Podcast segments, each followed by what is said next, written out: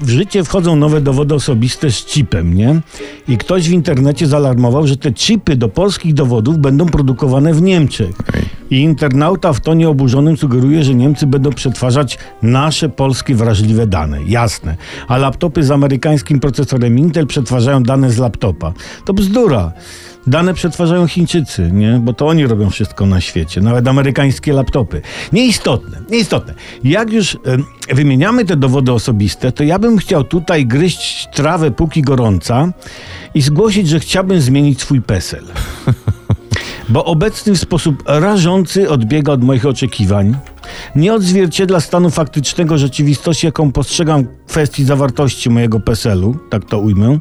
Moja obecna data urodzin drastycznie mi się znudziła i powoduje, że widzę siebie niewyraźnie w lustrze.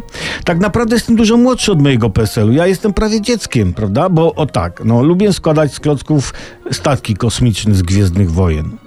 Uważam, że spoty PiSu i PO mówią prawdę. I lubię sobie poskakać na łóżku sam.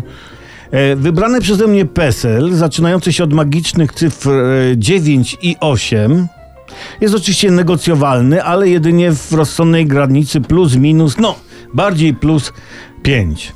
Dlatego, będąc wyrazicielem siebie, chciałbym się zwrócić do niemieckich producentów chipów o uwzględnienie moich postulatów przy produkcji chipu dla mnie.